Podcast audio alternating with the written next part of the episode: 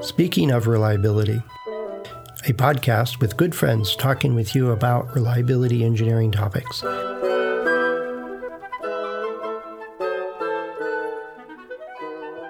Welcome to Speaking of Reliability. This is Fred Schenkelberg.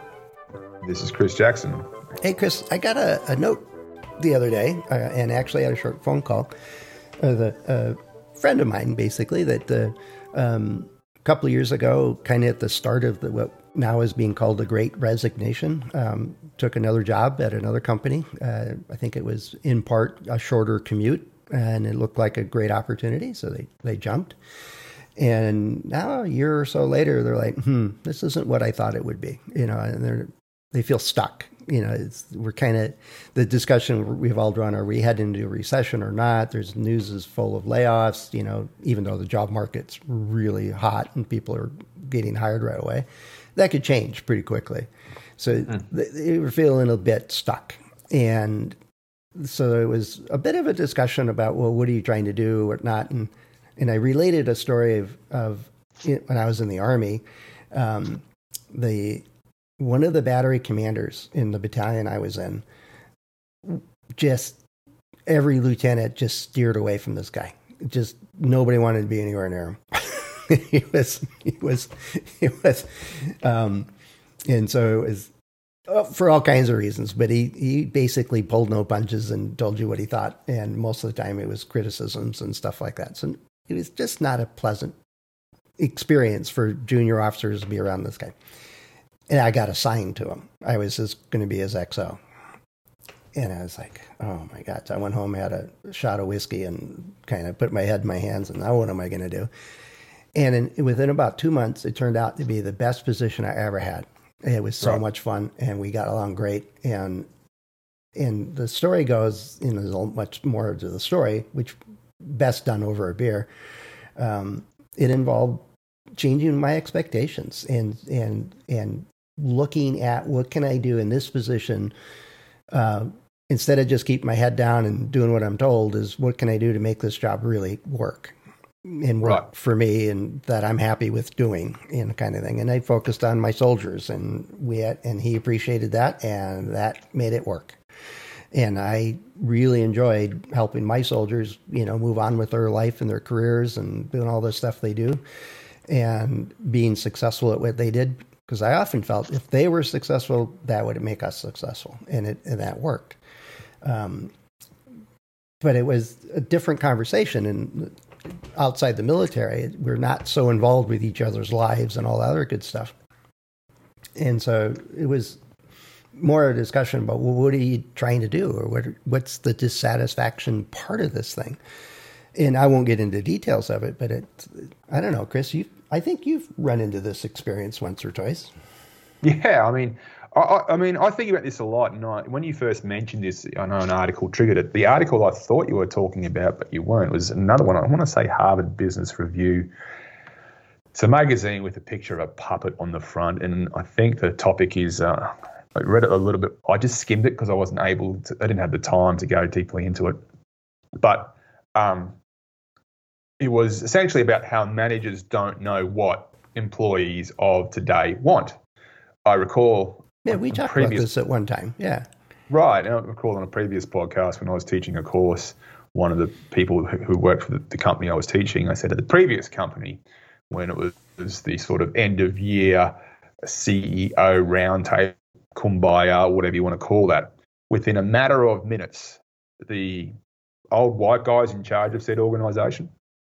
Um, openly, one, complained about how younger generation believe they are entitled to leadership positions from a very early start or young age, and two, complaining about why so many young people are leaving their organisation to create startups and do their own wonderful things, and how do we keep those people in our organisation? You just both asked and answered the question in the same conversation.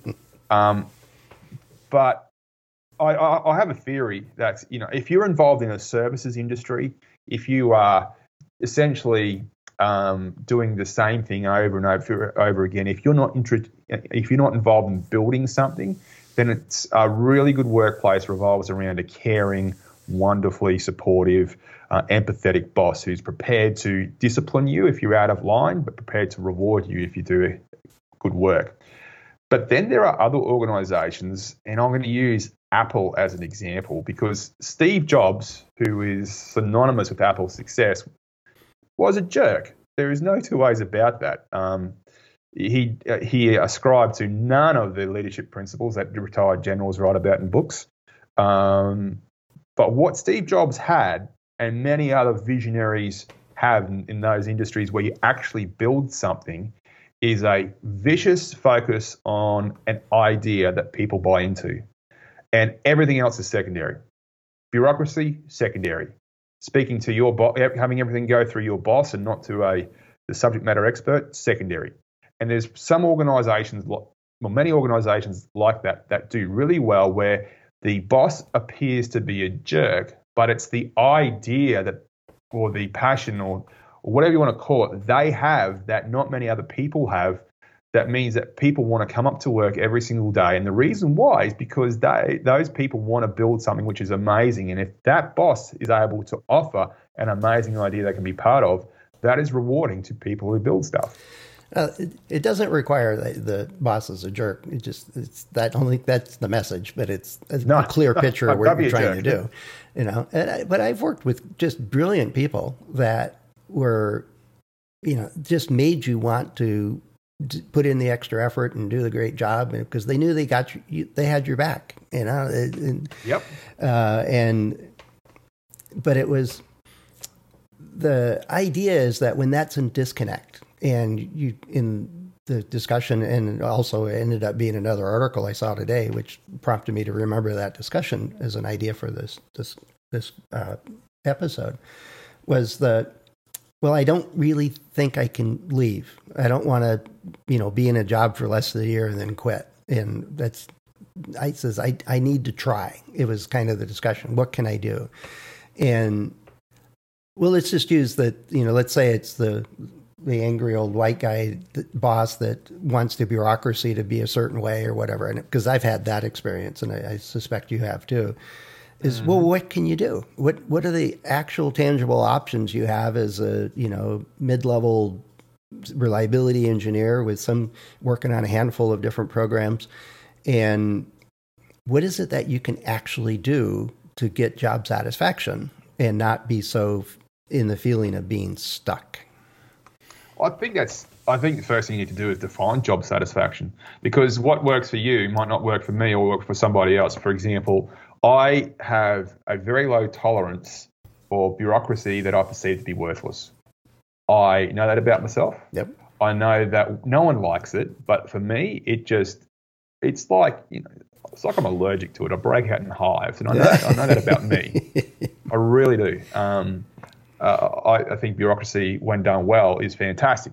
But um, I was talking about this again at the Rams conference most recently. People talking about how we have such a A, a, a robust reliability process, and we're not still, still not, getting, not getting the results. I say to them, look, if your process, if your bureaucracy is complex, then the bureaucracy becomes a product.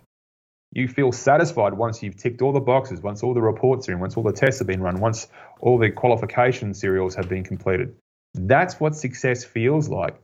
Whether it works or not in the hands of a customer is almost secondary once you have A, a really complex process um, that is just clearly, you know, one idea after another that was put in by a committee who don't potentially don't even live anymore.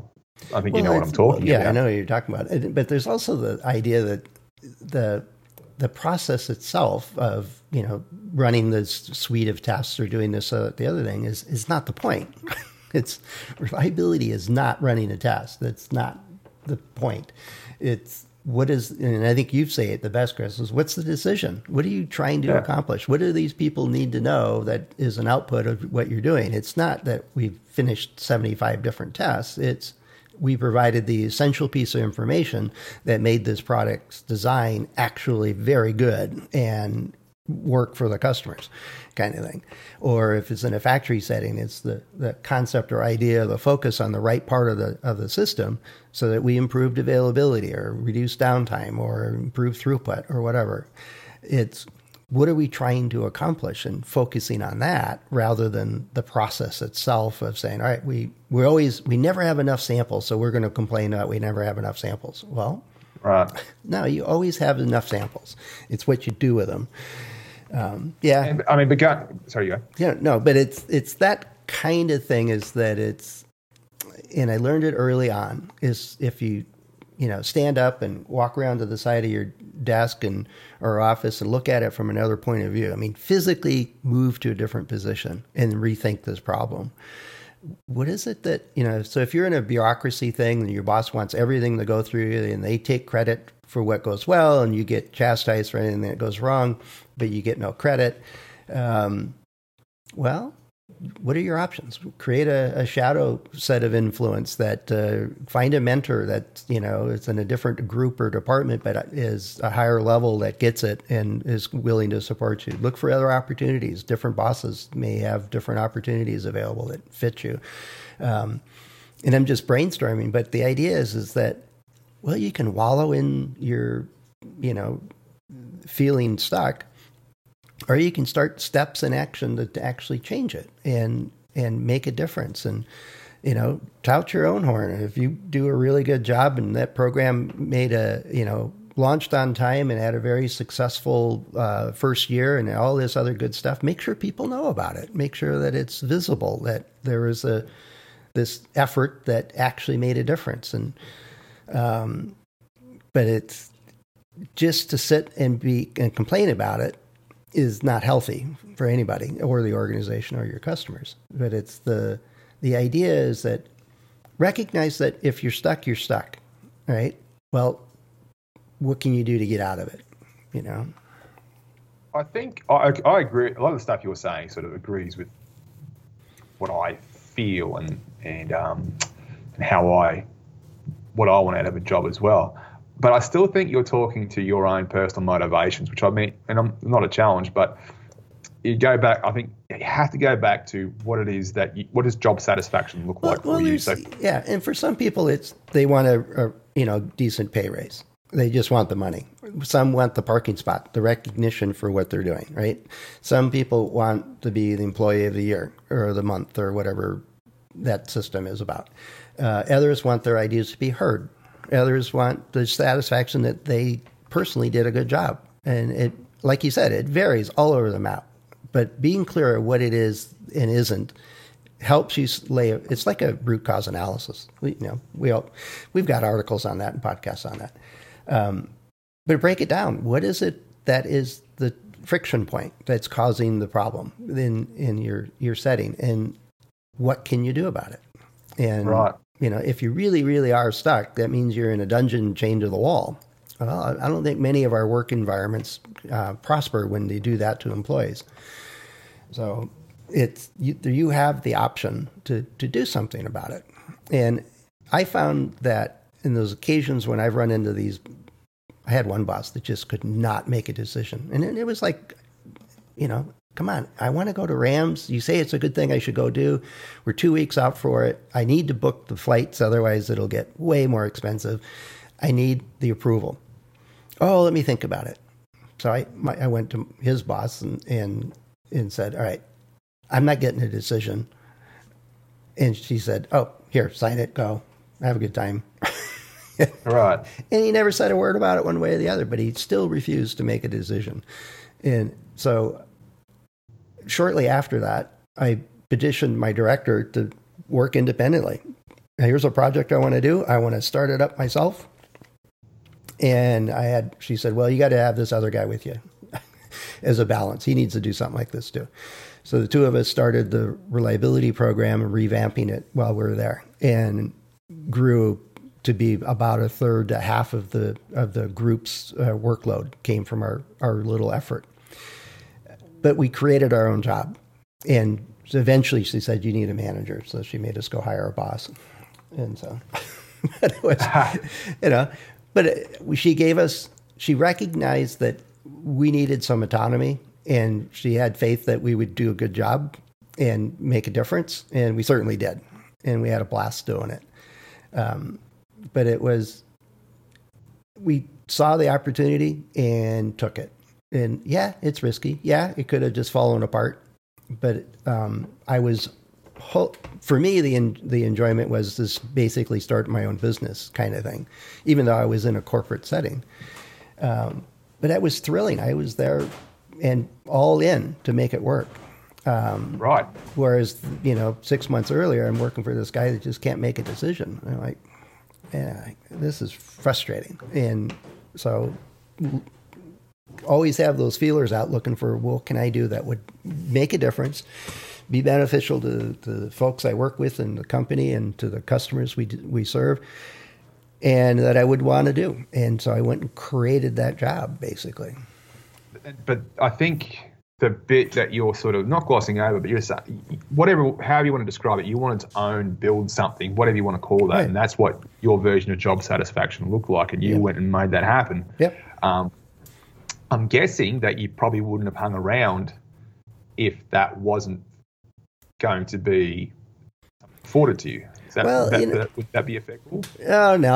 I, I just saw all those resistance points as just a challenge. I, I remember one project that I ran into um, involved a, and they sat on the same floor as us. The, the, our group was on one side of the aisleway and they were on the other side. They tended to focus on on software projects and we tended to focus on hardware projects. And we weren't really allowed to talk to each other. And they didn't have, they had different funding models between the two groups. So it was discouraged to actually do anything with them. Um, any, like a, write a paper or address a project or do anything else. Unlike the products themselves that we created uh, were hardware, electronics, and they always had software of one form or another on it. They had to work together. And so I thought this was, this was crazy. And it just so happened that one of the guys that was in the software team and I both were noontime runners. A couple times a week we would meet and go for a run, or you know, and and chat about this, that, or the other thing. And that's where I mentioned that project to him. So we did. We decided that instead of going up the channels and trying to get it to work, which we had tried and others had tried in the past and just got shot down because of the complexities of the bureaucracies between the two groups, um, we said, well, we're just going to go do it. And we had a very successful project together and the client was ecstatic. And now our two directors had to acknowledge they had to figure out how to work together. We just forced the issue. And, right. But I had enough freedom to do that. That's my point though, is if you were never able to get to that level of, you know, autonomy, whatever you want to call it, owning your own destiny, building something, forcing change, Uh, and there are, let's be clear, there are organizations that, in spite of best effort, you're never going to change anything. That's true. That, they exist. Um, then you have to make that call. But I think it goes back to, again, what does job satisfaction look like? I know people who are, let's just say, senior reliability engineers. They've spent a lot of time. Some of them have been consultants, but now you see them um, they're sort of uh, in the big corporate machine of certain organizations. And you go, what are you doing here? You know what you're talking. You do know what you're talking about. You know you're not making change. And they say, well, I'm just getting old. I don't want to travel. I just want the health, health package or the health benefits. And you go, oh, okay. Now, if that person is genuinely honest about that or has you know, good with genuinely that, yeah. believes that, then they are satisfied in that job. That's it. Might be, it would not satisfy the requirements that you put to yourself in the way you described the previous uh, uh, previous scenario. But uh, that's where I think that everyone. One just needs to sit down and work out what do you need to feel satisfied at your job. And you work hard, you you, you rise to challenges. You have a if you have a boss who doesn't make can't make a decision, try and work around that lunatic. But eventually, you will either succeed or go, you know what, it's been real team, but I'm gonna go somewhere else. Yep. And the other thing too is that I think in this generation, I, what I not saying anything that you you did was not anything less than admirable. It was fantastic, that story you told.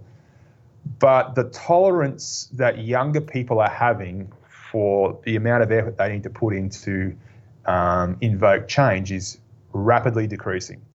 As in, if they, even if they believe they can enact change, but it's going to take too much of their effort, they're more likely just to go to an organization which they believe will also be happy to enact that change, but requires less effort on their behalf. And so I think that's a key difference. Um, if it's too hard to make changes, more and more young people are simply going to another organisation, no questions asked, searching for an organisation which is less resistant to change. And that's why you have those old white guys we talked about earlier, who on one hand complain about young people demanding more leadership in their terms, but then also wondering why people are leaving. And people don't necessarily want leadership. They just want to make decisions that matter. It's, that's not leadership. And if your organisation, essentially, all the decision-making is is sort of ring-fenced within whatever you call the leadership group, then sure, young people will say, well, I want to be part of leadership if they're the only people who get to make decisions. But if you divest decision-making to the lowest levels, then from one perspective, everyone's a leader and you get that job satisfaction. There are organisations who employ young people. This constant whining about millennials and everything else, it's not as if millennials uh, make up more of the unemployment figures. They're finding jobs. It's just they're not finding jobs in your organisation. That's that's very different. Um, so I don't know. It's, uh, I, I do think that you really need to work out what it is that um, uh, that jobs what it is that job satisfaction looks like. Another example is a friend of mine who who was a single parent, and I knew he could have done a lot more, but he said, you know what, this job here, it's nine till four every single day. There's no working back late. There's there's no um, weekend work, and that's exactly what I need because I have a young child with childcare and school and everything else. So that yep. person has their own definition of job satisfaction. Yep. So um, you just need to get on top of what it means for you. Yeah. No, that, that's a good part of the discussion we had, and it's also the the idea. And my last note on it is that feeling stuck is, you know, to be blunt, is a personal problem. I mean, there's, if you enjoy complaining that you're stuck, well, that's not something. And if you want advice or help, well, the first one is stop self-wallowing kind of thing. Yep. You know, start thinking about, well, what can you actually do to change it? And there's an infinite number of options available. And as you, as you said, Chris, it starts with, well, what is it that you're looking for? What are you trying to do? Um, And some would say that's Pollyanna. It's, it's, you know, I'm looking at the glass half full kind of thing. Well, anything's possible. You just got to start. It's it's really hard to get across the street if you don't start walking that way, you know, kind of thing. So that's, there's that part of it. But uh, reliability engineering, in my opinion, is a great position to have in any organization because you can work on so many variations of and add value in so many different ways and take on projects and solve problems and, you know, rescue the product line and do there's work with suppliers. It's the range is a phenomenal of what we can stick our fingers into. Um, going about it deliberately can make a huge difference, not only in right. your job satisfaction, but also in your, in what your impact within an organization, which is probably a subject, a whole nother series of podcasts about how do you make a difference um, that you that you want to go do. So we'll, but anyway, I was happy to chat for a little bit with a friend of mine and, and get him, you know, hopefully check back with him in another month or so and see how it's going, if they're making some difference and, and or see if they have a new uh, email address. Uh, we'll see. But the, the idea is, is that, uh, you know, reliability is like any other job. If you're facing a bureaucracy or some situation where you feel stuck, well, we've got options. So let, let's right. let's chat about it. You're not alone. Um, so I'd be happy to do that. If you're listening to this and you've got some ideas of how to help people move on or get improve their situation or whatever, or you're stuck, you know, what's the circumstances? I'm sure we didn't cover all of the various ways that could happen. Um, let us know. Head over to accendo reliability dot com slash go slash S O R, and you can find a couple of ways to get in touch with us there. Chris and I, like the other hosts of the show, are available through LinkedIn or through our About pages on Accendo. Plenty of ways for you to get in touch. Um, as long as I have power and internet, which seems to be improving with the day, so um, we're in good shape. Just don't compromise. Work out what you want and uh, fight for it. Just try and make it work. And the other thing is, hope is not a strategy. Yeah, yeah, that's a good one. That should be a bumper sticker. All right, thanks, Chris. Talk to you soon. Thanks, Fred. Always a pleasure. Thanks for listening to Speaking of Reliability. We invite you to join the conversation if you have a question or a topic that you think we should discuss in a future show. Please let us know. You can find a comment box below the episode show notes, or just leave a note as part of a review on iTunes.